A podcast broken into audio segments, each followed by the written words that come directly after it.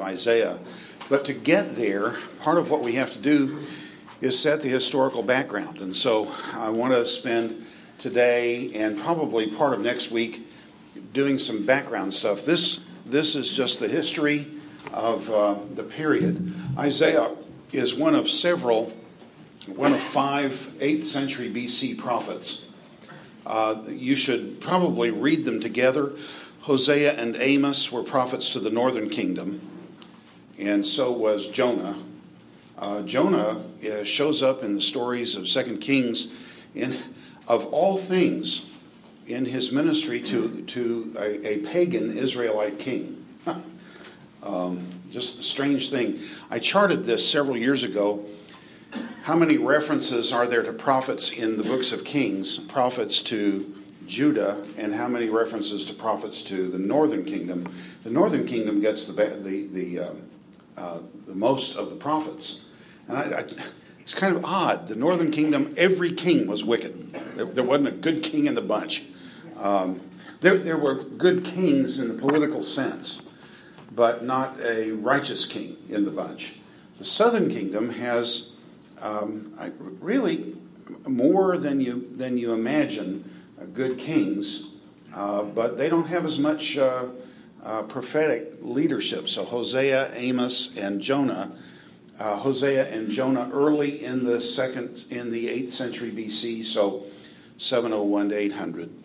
Uh, and Amos later, he, he's coming down toward the time when the southern kingdom is going to fall. I'm sorry, the northern kingdom is going to fall about 722 BC. In the south, you have Isaiah and Micah. And Micah actually, probably, it's not clear which way it's going. Uh, one of the two prophets quotes the other one. They're contemporaries, and so it's not it's not certain whether Micah quotes Isaiah or Isaiah quotes Micah they're both quoting God, so it, it all works out. Uh, there's no there's no copyright problem involved. uh, but uh, uh, these are, these five prophets are significant, and we would do well to think about them together in that sense. Um, but we're going to do a real quick run through the early kings from Solomon on. Uh, there are three books that I would recommend if you're interested in this three books that will give you a good deal of this information. The first one I've given is um, a historical survey of the Old Testament by Eugene Merrill. This, this book is, is re- it's, it's relatively brief, and it gives you the history of Israel until he comes to the point where a book is written. Then he stops and, and talks about the book. And it's really handy in that regard because often as we read these books, we don't really know the historical background of them, and so it's hard to figure out what they're even talking about. But Dr. Merrill gave this background in his book. Um, then William Dumbrell is a is an Australian scholar. Wrote a book, The Faith of Israel: A Theological Survey of the Old Testament. Dumbrell, I have used his book with undergraduates with, with graduate students and doctoral students, and they all come away saying, This is a fine book. This is really an excellent book. Um, this is a, every chapter is relatively brief, and you, you can read through it um, in, a, in a matter of, of half hour, 45 minutes. I'm a slow reader, and I can do that. So, um, my average, probably average reading speed is about 200 words a minute, so that's very, very slow. Most people can talk that, that speed. So, uh, um, so Dumbrell is a really good book. I, I, I cannot more highly uh, recommend it. His specialty is to show you how each part of a book it works to, to bring the message together is marvelous in that regard. And then another book by Merrill, um, A Kingdom of Priests, is his uh, kind of his life's work. Dr. Merrill was a historian by discipline, and, and uh, uh, this is his Old Testament history. It's, it's a history of Old Testament Israel. I'm always astonished at, at the insight he's able to derive from what I would consider um, evidence in, in the text that I wouldn't have even thought of as historical evidence. But he's, he's really excellent at this. So if you're interested in looking more at understanding more of the Old Testament and thinking about its historical background, these three books, all of them would be worthwhile. I'd most highly recommend the first two um, the historical survey of the Old Testament and then uh, Dumbrell. But when we start with Solomon in, in, in Second Chronicles, uh, if you were going to look for the life of David, you would look in for, in First and Second Samuel, and then the early chapters of First Kings. Uh, it's in First Kings that Sam that David dies. Okay, so far. If you're looking for Solomon, you're going to look in First Kings and Second Chronicles. Uh, for this presentation, I'm, I'm uh, camping out on the Book of Chronicles. First, because it doesn't get much attention. Uh, when was the last time you read through Chronicles? About the only verse you know is is um, if my people, yeah, call on my, yeah. There's not much else that you know from Chronicles. One of my life verses comes from Chronicles. First Chronicles 26, 18. At the Parbar on the west, there were four at the road and two at the Parbar. It's been a guiding light, a star by which I have charted my course all these years. But uh, Chronicles is hard to read, especially First Chronicles, because you have all these lists of names of Levites and, oh, good, nine chapters of genealogies at the beginning. It's just painful at times. But um, it has some of the most significant material that we can talk about with these, with these kings. So after Solomon, uh, you know that Solomon, in the latter years of his life, turned away from the Lord. And the Lord took the northern tribes away from Solomon, from the house of David. And so you have then the division of the kingdom. This happened in 931 BC. And from that point, from 931 until 722, the northern kingdom has nothing but wicked kings. Um, the first one was actually offered a permanent kingdom. Jeroboam the first was offered a permanent kingdom, but he, he um, rejected the word of God that the place for worship should be Jerusalem and that they should not make any images of himself. So uh, he made an image of God. He, he was not leading Israel to follow, follow false gods, he was, he, but he violated the commandment not to make an image of God. And so um, uh, Jeroboam lost that possibility of having a permanent kingdom. And there are, the thing is just chaotic almost. And we'll not talk about that. Chronicles doesn't. Chronicles brings in the northern kingdom only where it's necessary for understanding Judah and the continuation of the house of David. So, um, uh, in, in, in looking at by the way, First Chronicles goes through the life of David. Second Chronicles begins with Solomon, and then goes to the end of the of the Southern Kingdom's period. So, yes. Jim, uh, it's a sort of a side, but if I don't ask you now, I may never ask you. What would you say, in summary, is the most important reason for all these lists of names that nobody really wants to read? what is the importance of those? If if if it were your genealogy, you'd be fascinated. That's right.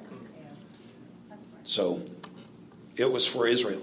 Second Chronicles is written for the post-exilic generation. Part of what's going on, you should read Chronicles with Ezra and Nehemiah. Uh, so you have genealogies in both. You have a list of returnees and so on. Uh, the problem is who's who legitimately is part of all Israel, and a, a key theme in Chronicles is all Israel. Uh, so you're, you're, you're after the destruction of the city of Jerusalem, 586 BC.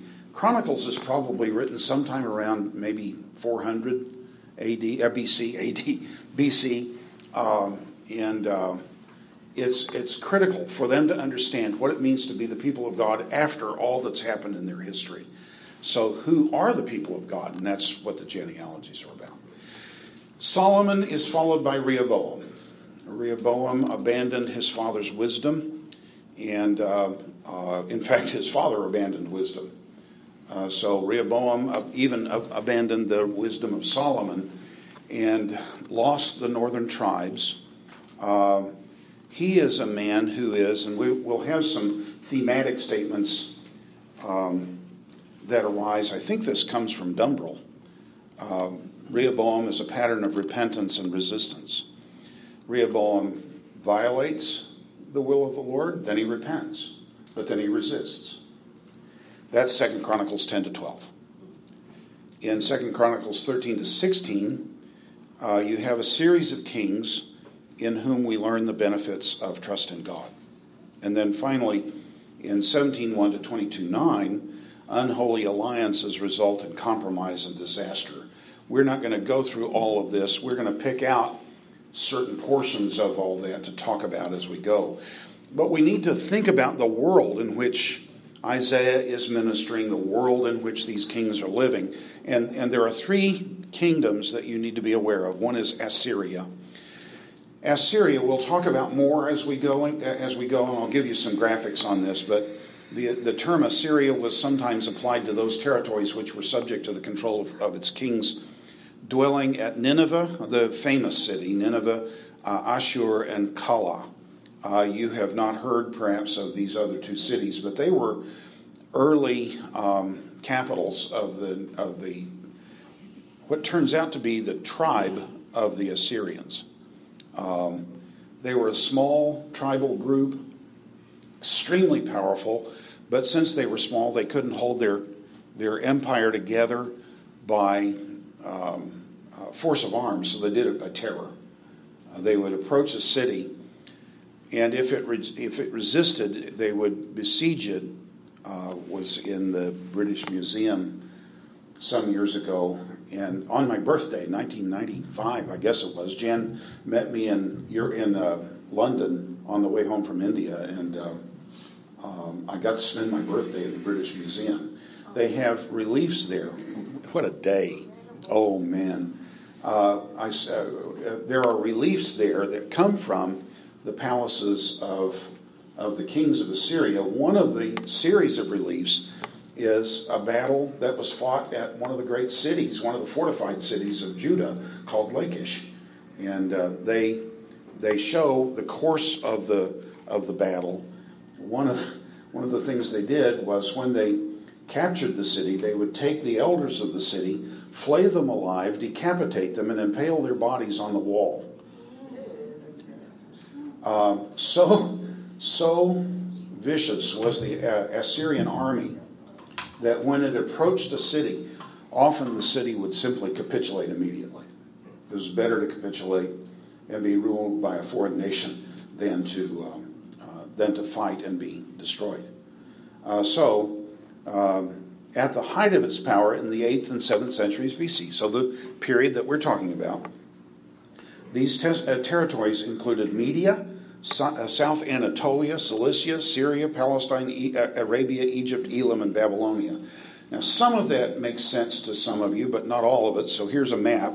Here is northern Iraq with the city of Nineveh uh, at the crossroads of these, of these highways, Iran and um, Syria. Um, so, so you can see it in terms of modern geography. Here is the empire itself. This is Anatolia. Here is Cilicia, Babylonia, and so on. So this whole region finally came to be under the dominion of the Assyrians. Uh, they even went down and, and captured, conquered Egypt, a rare thing in the ancient Near East. Egypt thought that they, kind of like the United States, we have believed in the past that our oceans protect us. Not anymore. Uh, and the Egyptians thought that the desert protected them; they were absolutely safe. But the but the uh, Assyrians came down and took the city, took the uh, the country itself. So this is the the empire of the Assyrians. In the 9th and 8th centuries BC, um, the Assyrians are mentioned in the Bible 150 times two thirds of them in 2 Kings and Isaiah. So it's going to be important for us to have a sense of what Assyria is as we're working through the book of Isaiah in the days to come. And two kings are critical uh, Tiglath-Pileser III. well, it is a funny name. I thought maybe you were laughing for a different reason. My, on my doctoral comprehensive exam, uh, I was doing really well, and I thought, I'm going to pass this thing. This this is cool. That's the last thing you do before your dissertation. So I thought, I'm going to make it here. I was working in Isaiah 7 in the te- in, on the exam, and the, the, uh, ch- the chairman of the PhD studies committee in, the, in those days was a guy named Harold Hoehner. And he, he said, uh, Jim, what year was, was the event, did the event happen in Isaiah 7? And I thought, how do I know what year? And I said, 8th century BC. He said, that's right, but what year? He went on. And finally, I got the year. And they said, who was king of Assyria at the time? And I thought, oh, you've got to be kidding. and so I named this one first and that one second, and that was correct. Tiglath. So I thought maybe you were laughing because of that story, but not so. Uh, so Tiglath-Pileser III. These two guys. Actually, they didn't. They called him Pul. Yeah. No, this literally. In, in the Bible, you will find him referred to as Pul or Pulu, P U L or P U L U. So, uh, um, yeah. Dr. Hoehner, Dr. Hoehner said, I thought I was going to have to, add, to tell you to pull the answer out. So, yes. As, as, an aside, the announcement that Ralph made for us uh, on this series documents history and how it, it the, mm-hmm. the Bible it's it's a credibility. Yeah. yeah. So we can we can talk about facts right. about this stuff. So yeah. It might be worth. So uh, Shalmaneser the fifth is the guy who uh, he was the king who um, uh, destroyed Samaria in 722 BC. So um, it's a, these are important names that we will probably come up refer to in the future. So wanted you to have at least some introduction to them. Um, there's another group the Arameans, they are often called the Syrians in Scripture in your translations. Uh, Syria is kind of a late term, it's anachronistic in a sense. These Aramaic speaking people um, dominated throughout the area west, uh, the, the western Mesopotamia, north of Israel. And so here's a map. Here, down here is Israel, and you come up, this is actually Lebanon today but the Arameans lived in this whole region, had little city states and tribal groups. They were kind of a, f- a federation of tribes and uh, uh, uh, interacted a lot with Israel. And immediately, one of the more important passages all of us think is important is Isaiah chapter 7. Uh, and the Arameans are going to be important for that. So I mentioned them here as kind of a just general uh, regional uh, indication of where the Arameans were. So you have Phoenicia over here with Tyre and Sidon, and um, uh, this is Lebanon today. It's all Syria in the in, in our day, and then Israel to the south. Um, they're mentioned from 1 Kings um, 15 all the way to First, uh, 2 Kings 13, one way or another. Uh, there's Ben Hadad in the ninth century, I, Elisha and the king of Aram in chapter 6, chapter 7, the Aramaean siege of, of Samaria, and so on. Uh, these guys are all, all, all around the text, and so you need to be familiar at least with who the Arameans were. Aramaic is a language very close to Hebrew, but if you knew Hebrew, you wouldn't be able to speak Aramaic. Uh, when there is a siege at Jerusalem in Isaiah 36 and 37. Um, the, uh, the representative of the Assyrian king is speaking to the people in Hebrew. And the leaders of Jerusalem say to him, Don't speak to us in, in uh, Hebrew, speak in Aramaic. We understand the language. But they really didn't want the people on the wall to hear what the guy was saying. And he said, No, they need to hear what's, what, what's going to happen to them. Hmm. What he didn't know was what was going to happen to them to the to the Assyrians or the Assyrians, but Aramaic is close.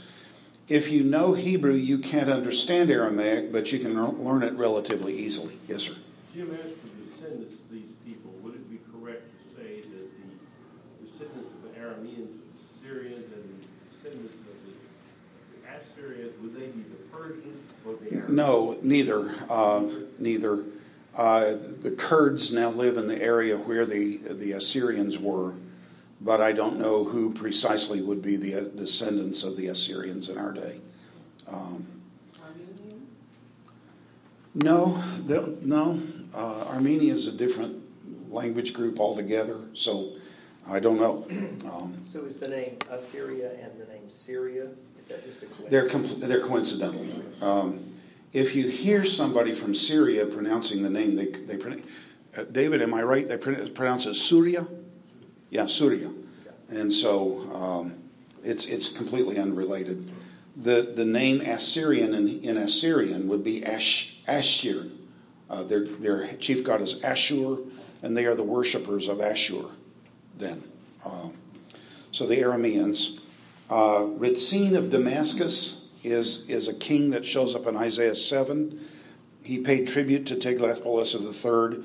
His contemporary in the northern kingdom, Pekah, most people don't know that people in the Old Testament actually did have family names. Are you aware of this?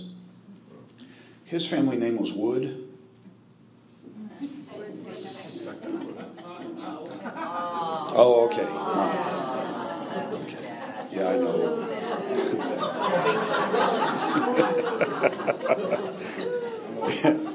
but I got the response I wanted. I wanted a good response, and I got it. That's all right. Betty, you're not dissuading me in the least. I will do it again just to get that kind of response. So, uh, but these these guys, uh, let me go back to the previous. Hazael is a king, Second Kings chapter ten, who is anti-Assyrian, and um, uh, these two fellows are also anti-Assyrian. They are trying to force the king of Jerusalem in the days of um, of um, Isaiah to enter an anti Assyrian coalition to fight the Assyrians. Uh, but uh, the king of Assyria, of Israel, of Judah, that time is at Ahaz, who is, who is pro Assyrian. And we'll see uh, things about that as we go. Um, so, this Isaiah 7 is talking about the Syro Ephraimite uh, coalition. Syro, that is the Arameans, and Ephraim is the northern kingdom. So uh, Pekah, King Pekah of uh, Samaria, is in this um, coalition as well. Then finally, Egypt. Uh, I, a, a crucial passages mentioned in Isaiah, Isaiah 19 and 20, Isaiah 30, 31, 36. The, uh, Egypt shows up. One of the reasons, notice here in 36, uh, one of the reasons it's important is that Syria, Egypt was in a great decline politically, militarily, uh, in the days of uh, most of the Old Testament, later, especially after the monarchy begins. Uh, but they were kind of a second tier. Israel would be a, a third tier nation, if you will. So the, the top tier would be Assyria, middle would be Egypt, way down the list is, is Judah. Okay? So if Judah's in trouble with Assyria, they go to Egypt for help. And uh, the representative of the Assyrian king in Isaiah 36 says, What are you doing trusting in Egypt? Uh, Egypt is like a broken reed. You lean on it, but it will, it will pierce your hand and disable you. Uh, so Egypt is, is significant. So I have here 2 Kings 18. Then the royal spokesman said to them, and this is what I was just saying. Uh, now look, this is this is in Isaiah 36. It's also in 2 Kings 18. We won't. We uh, we're not talking about the authorship of kings. We're not really dealing with kings right now, so I won't go into that. But almost certainly, uh, the book of Kings is authored by a series of prophets, and this is one of the evidences of it. But look here in the red. Now look, you are relying on Egypt, that splintered reed of a staff that will pierce the hand of anyone who grabs it and leans on it. This is what Pharaoh, king of Egypt, is to all those who rely on him. And then again down here, how can you rely on Egypt for chariots and for horsemen? If they should supply you chariots and horsemen, who would you, who would you put on the horses? They're, they're a useless resource, but Israel was always going back to Egypt trying to get help. Are you with me here? So, what, Jan? I was just thinking, that's what they, in the desert, they were complaining, let's go back to Yeah, let's go back to Egypt. Yeah. That's a question. When David uh, ordered Joab to number the Mhm. troops, it was like one point two or one point five. Yeah. How would that, under David, how would that have compared with the army of Assyria? Um, there would be no comparison. Um, Assyria was kind of in a weak period. The, the amazing thing is, our, our, friend that we went to visit in Knoxville uh, was it last Sunday that we got home, or Saturday that we got home, uh, described God as the divine weaver. And it's, it's marvelous uh, to just try to think about that, how God weaves things together in history. The, the three great powers of the ancient Near East uh, in David's time would have been uh, Babylon, Assyria, and Egypt. All of them were in decline, leaving David open to uh, establish a, a, a, rather for his day far flung uh, empire. So um, uh, David's uh, army would have far outnumbered. But at this time yeah. that you're talking about, at Isaiah's time. In Isaiah's time, uh, Israel is is far reduced, and we'll see that as we go. I get that, but what size is the Assyrian? I have no idea. Uh, you can't you can't always trust n- numbers in um, Mesopotamian writings because uh, we had ten people and they had hundred million, and, I, and we I stepped in and turned the whole battle single handedly on my back. You know, uh, they they do crazy things with numbers. And we're going to look at the series of kings quickly from Solomon to Hezekiah. But in Chronicles, again, Chronicles is kind of untrodden territory for a lot of us. If you read through the Bible in a year, you've read Chronicles, but um, it's not necessarily a book that you've spent a lot of time with. But over time, you begin to pick up certain themes. And I noticed this, but also found this in William Dumbrell's work. The great kings in Chronicles have five things true about them. First, they enjoyed the blessing of the Lord, but it showed in five ways. They won great victories for Israel. Second, they built on a grand scale. Every great king builds on a grand scale. So you're going to watch for these things in a king's life, and you'll know he's enjoying the blessing of God. Third, they focused their attention on the temple. In the ancient Near East, a king is a patron of a temple and all temples. Um, he either builds temples for, for the deity or he refurbishes temples for the deity. And all great kings do this. So you have Joash and you have Hezekiah and you have Josiah. Are you with me here? Um, fourth, they worship lavishly. Uh, just read the account of the sacrifices given by Solomon at the dedication of the temple. They worship lavishly. Uh, and fifth, they enjoyed the fear and respect of the nations around him. And that's what we'll read at the end of the story of Hezekiah. If you read Second Chronicles, all the nations uh, around him feared him. Uh, so this is the blessing of God. So as you're watching for the good kings, you know these five things are going to be true. Um, by the ninth century, the kings had fallen substantially from the model. But we're going into the eighth century. And so in this period, there are three kings who start well, and we're going to summarize this now and then go back and talk briefly about each one of them. Three kings who start well but finish badly. Then three kings who contrast with one another. Then F, three kings who show the value of repentance. And finally, we won't go here, finally, four kings, exile, and restoration. The kings of Isaiah's lifetime are four. Uh, they're named at the beginning of the book. If you look in Isaiah 1 1, you have Uzziah, Jotham, Ahaz, and Hezekiah. Um, three of them are kings who start well but, but finish badly. Uh, first is Joash, who renovated the temple. This is not one that we're dealing with in the background of Isaiah, so I pass it by quickly. He renovated the temple but murdered a prophet. uh, then Amaziah, uh, who trusted God against overwhelming enemy, but then he engaged in Edomite idolatry. He faced an Ethiopian army that the text says had a million men, and he cried out to God, and God gave him victory over this massive army. Then he had to face the Edomites, who had a tiny army, and he was terrified.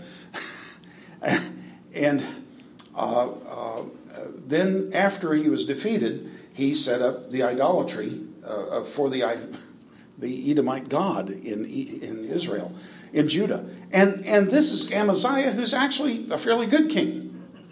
And then third is Uzziah. He is also called, this is in Chronicles, he's called Uzziah. In um, uh, Kings, he's called Azariah. It gets a little confusing to us, yes? um, just read um, Brothers Karamazov, who wrote that? Dostoevsky.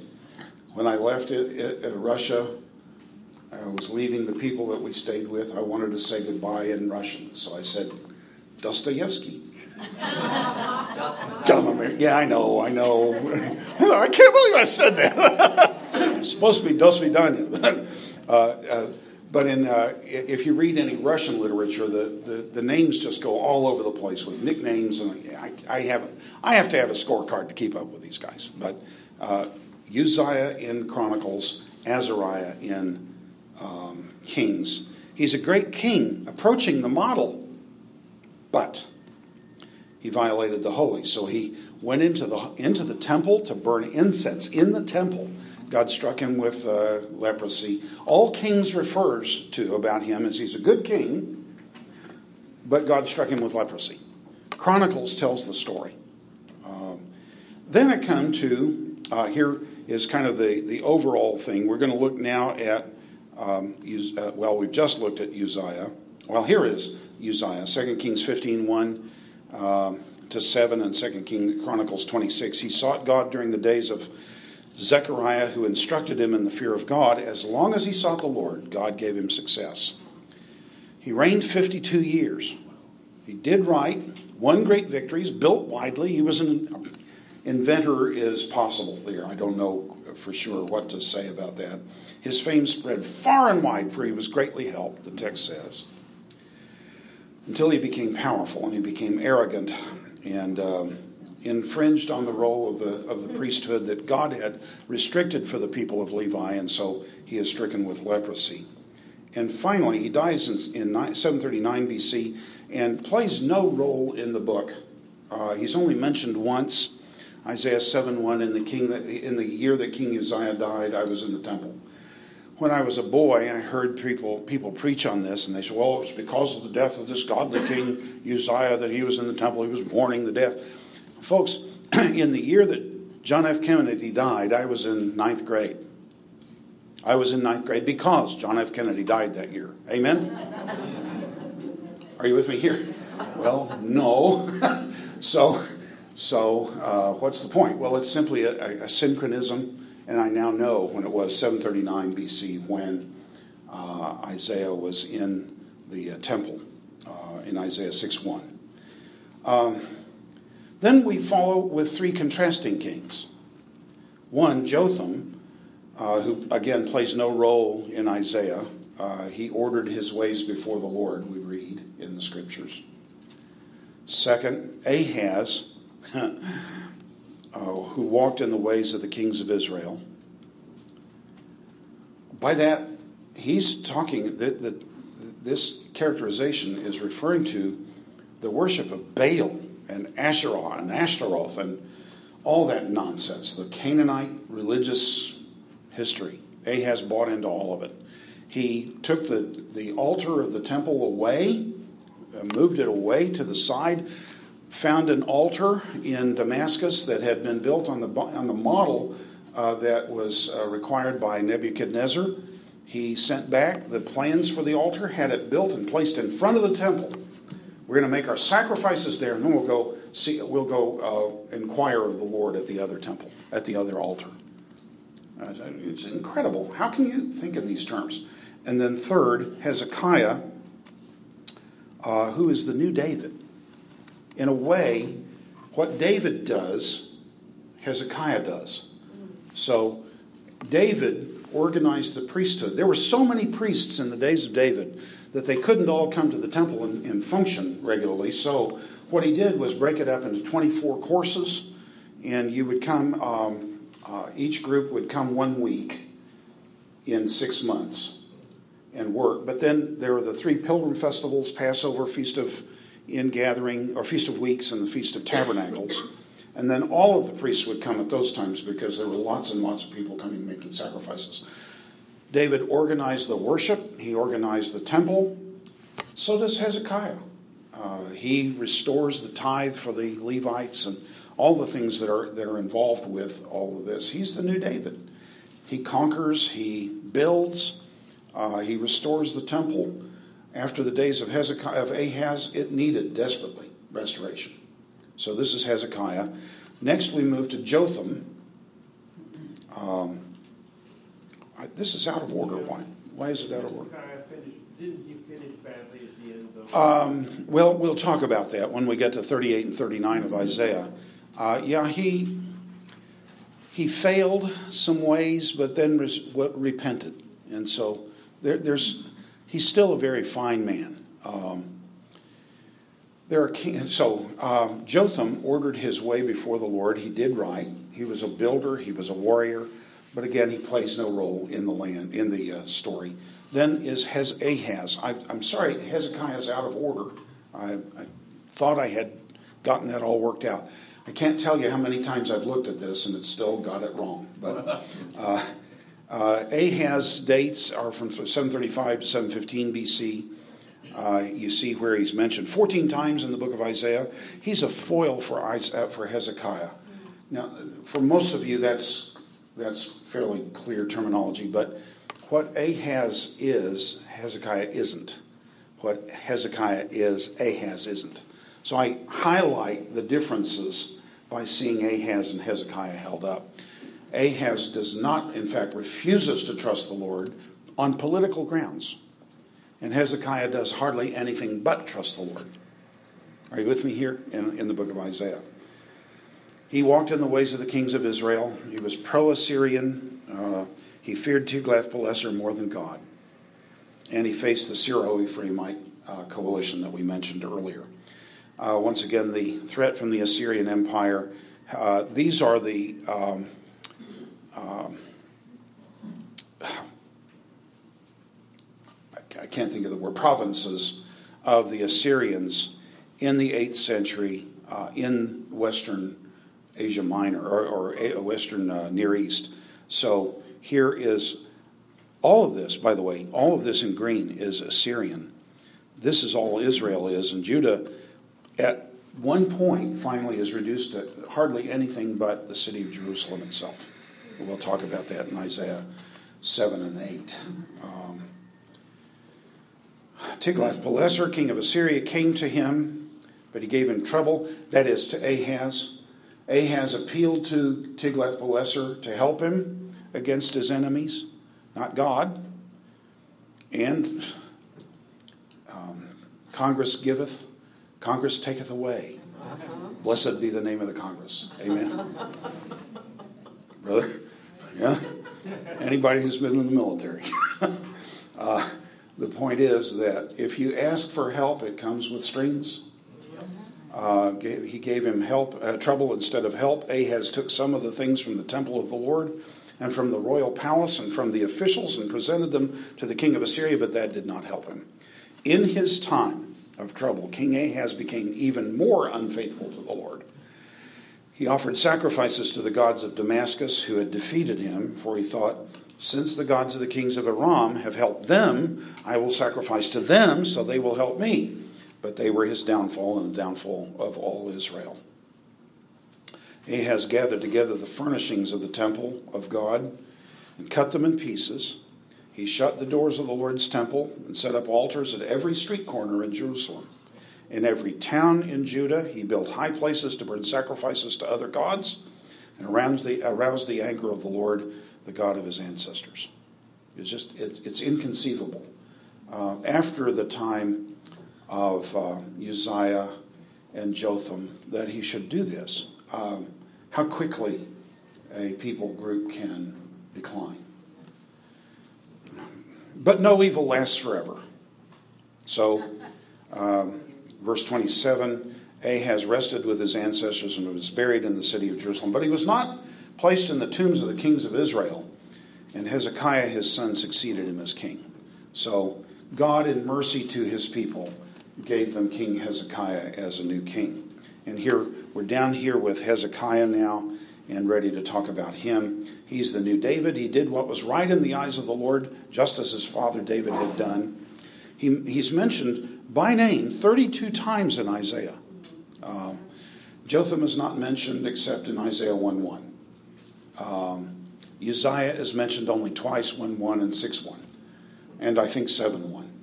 But um, um, Hezekiah is mentioned 32 times, um, 129 times in the Old Testament. So one in every four references to Hezekiah is in the book of Isaiah. Um, 2 Kings 18, 2 Chronicles 29 to 32. Notice how much longer the account of Hezekiah's reign is in Chronicles. So if you want to know more about Hezekiah, it's in Chronicles that you will read. Hezekiah trusted in the Lord, the God of Israel.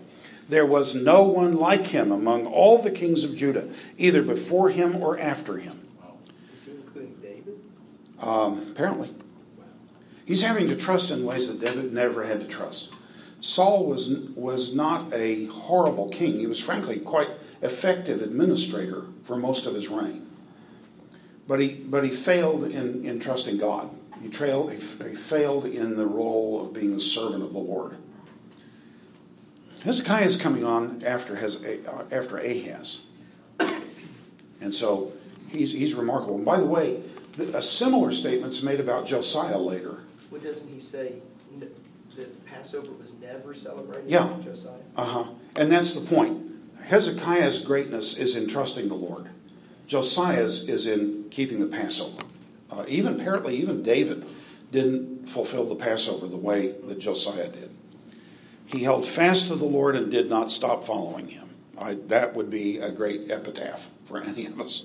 Uh, he removed idolatry from Isaiah, from Judah, and after the Assyrians took over the northern kingdom, he went up there and destroyed the uh, idolatrous um, uh, worship centers in the northern kingdom. He repaired the temple, restored the priests and Levites. He kept the Passover. He led in trusting the Lord against Assyria. So when you get to that passage in Isaiah or in Second Kings, um, uh, don't let Hezekiah uh, uh, uh, mislead you, saying, Trust the Lord.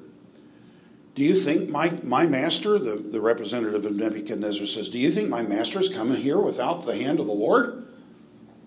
Whose altars has Hezekiah been destroying? Are you with me here?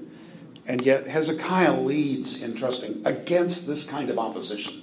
It's, it's, he's a remarkable man in a lot of ways like every other remarkable person in history with feet of clay. Okay? Uh, so this was part of the uh, preparation that he made in Jerusalem. David, you were in Israel just recently, weren't you? Oh, I thought you. I thought I saw this. David was. Looking forward to it, though. Say again. Looking forward. Yeah, David gradu- Was it last spring you graduated from the seminary and um, uh, is going? He's he's from he's he's a Farsi speaker who's going into uh, Jewish evangelism. He, he grew up in Iran, so you can pray for David Zarephath if you want to. but uh, when when uh, Nebuchadnezzar was coming, they built this wall in Jerusalem. It's called the Broad Wall. It's twenty some feet wide. Um, and it's been uncovered in Jerusalem. So, going to one of the shopping centers in Jerusalem, there's this wall down there, and you see this just here that's the wall of a house. So eminent domain. Does that work? Fred? Is that wall, Jerusalem's also uh, vulnerable in the north, is that on the far? No, it's on the west. On the west? Yeah, yeah. Should we send a picture of that wall to President Trump? uh, it didn't help. They had they had a better wall than than the broad wall. They had the Lord, and so this we've seen in recent days um, the path of Hezekiah's tunnel. This was another arrangement that Hezekiah made for the siege. Here is the Gihon Spring over here, and they brought the the um, tunnel around to the pool of Siloam. Here is another picture that, that kind of helps you see some of the engineering that had to be uh, had to be carried out. Here is the land above all cut away to show at least part of the course of, of the of the tunnel that Hezekiah had dug. Uh, it's only mentioned briefly in Second Chronicles, but it's a, an interesting thing. Um, that was important, but I'm not sure why. So we'll move on.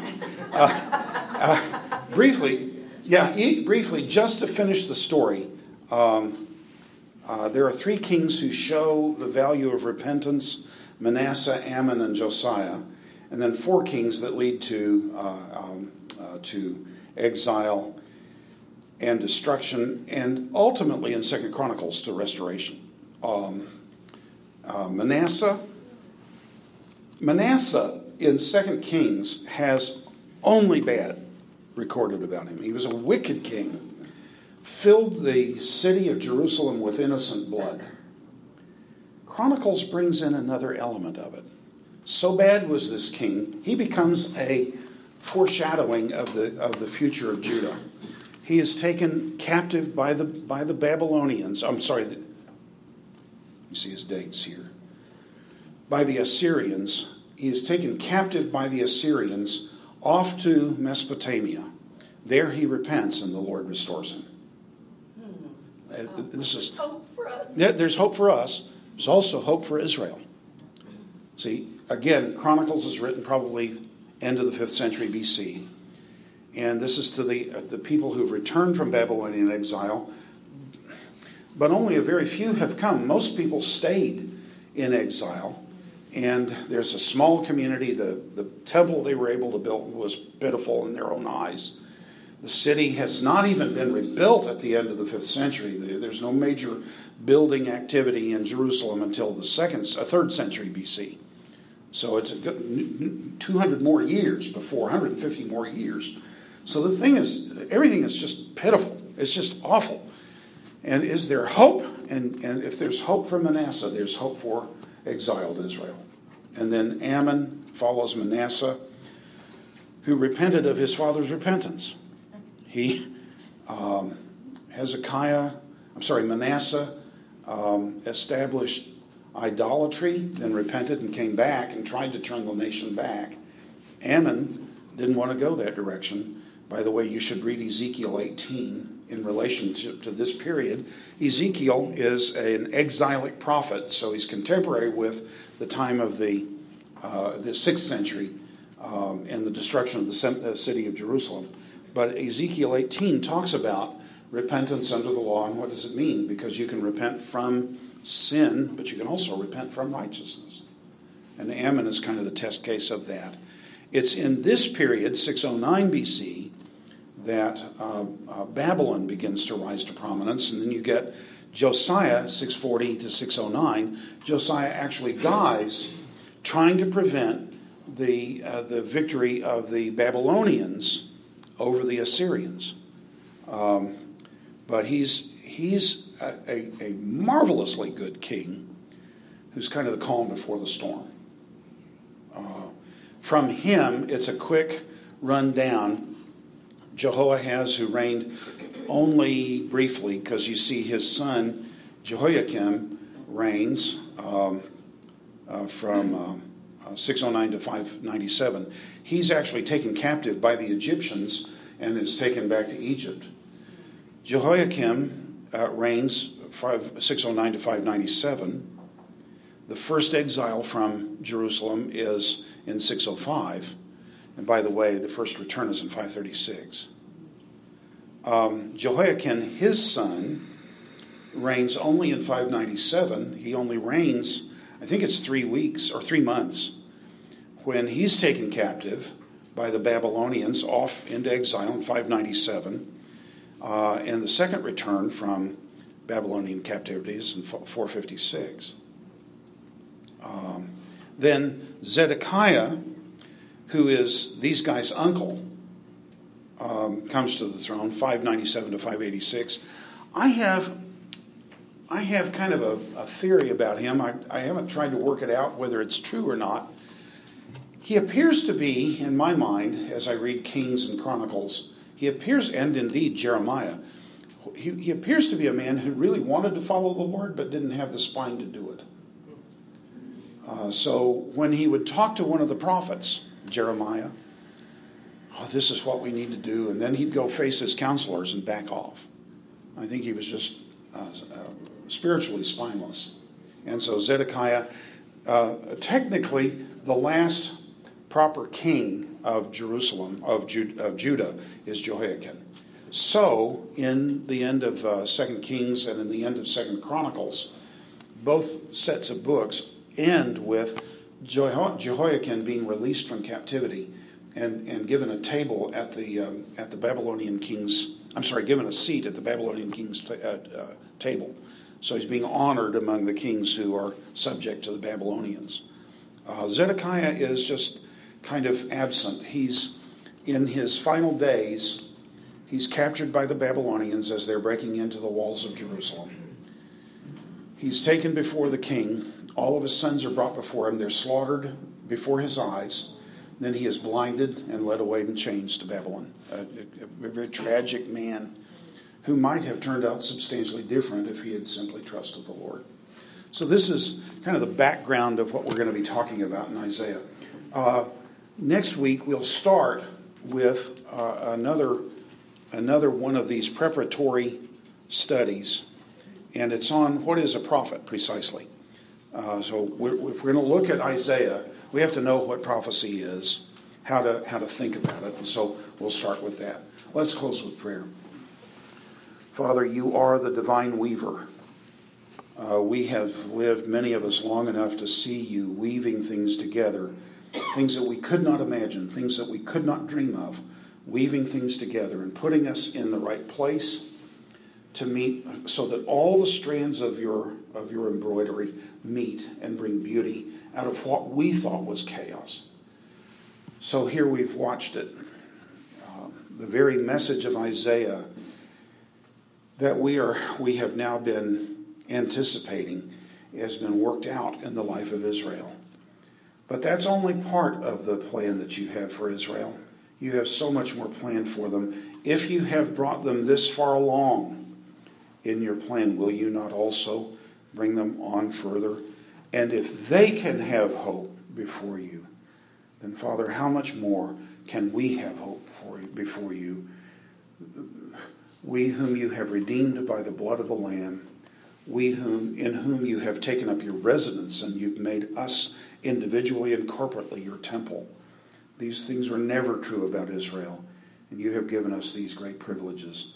Then, Father, remind us that when things seem hopeless, as in the Babylonian siege of Jerusalem under Hezekiah, when things seem hopeless, it's time to look up, it's time to take heart, it's time to act valiantly.